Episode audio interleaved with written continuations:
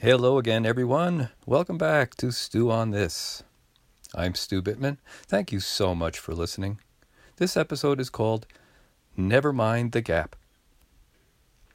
I am hoping to get to the UK in a few months to teach a workshop and play, or maybe teach a play shop and work. First time I was in the UK was 20 something years ago, and we rode the trains. I noticed a sign all over the train station that said, Mind the Gap but I didn't really understand what the sign meant till I attempted to board the train hefting a huge suitcase and I almost stumbled into the gap. Anyway, it occurs to me lately that a big part of the suffering I experience in life comes from too much minding of the gap.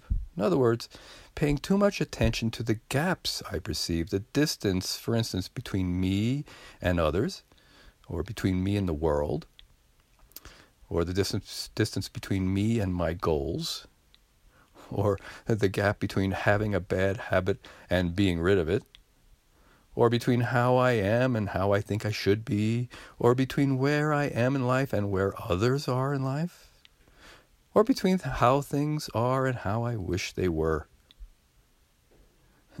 Have you ever set a big goal and then found yourself focusing only on the distance you think you might have to travel to reach it?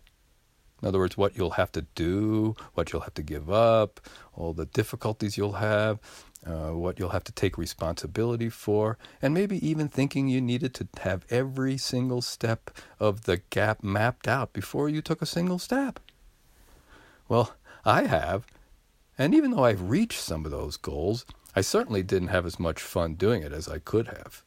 And more importantly, as soon as I hit the goal, I instantly created a new goal, and therefore a new gap.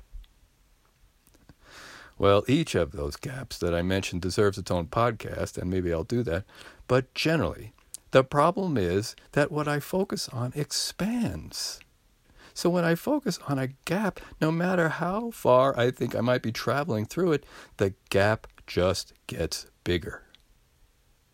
And even more so, I suffer when I mind the gap because I tend to use gaps as excuses or justifications to leave my heart, to leave a place of love. Well, it no longer makes any sense to me to pay more attention to the distance between me and love than on love itself. So I say, never mind the gap, mind the gain. Let's keep our eye on the prize. And I don't know about you, but my most precious prize, my deepest intention, my deepest desire, my deepest value is love. The gap is always guesswork. The gain is always true. The gap is merely perception, whereas love is, and love is always ising. The gap is based on the past. And love is always here and now. The gap is a trap. love is freedom.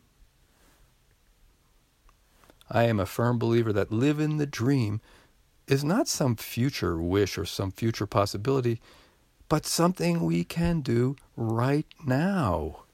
And when I'm focused on the gain, I can be living the dream every step of the way.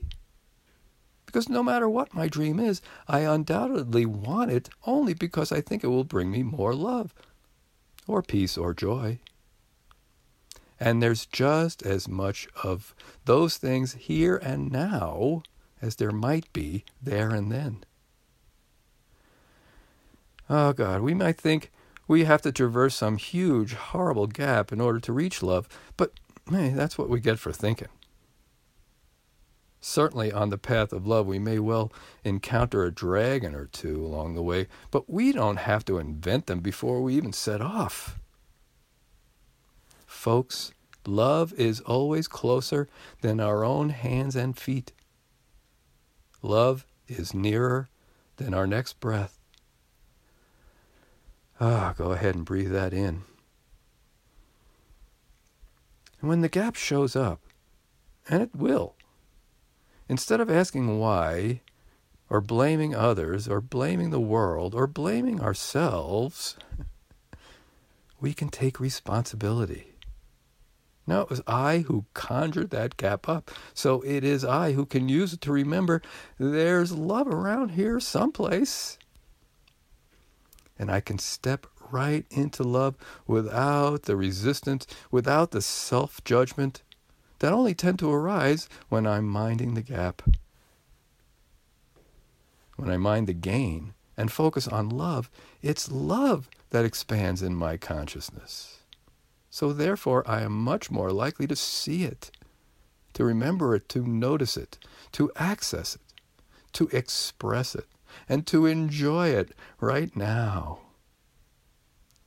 I know that whenever I am fully present, whenever I am engaged in something I love or with someone I love, whenever I'm in a state of gratitude or compassion, in other words, whenever I'm in my heart, there is no gap. So, never mind the gap, mind the gain. I'm not going to go as far as saying no gain, no pain, because pain in life is inevitable. But as the Buddha may or may not have said, pain is inevitable, suffering is optional. Hey, that sounds like an acceptable deal to me. How about you? especially if all I have to do to avoid the suffering part is to never mind the gap. Yeah, stew on that. And I will see you next week.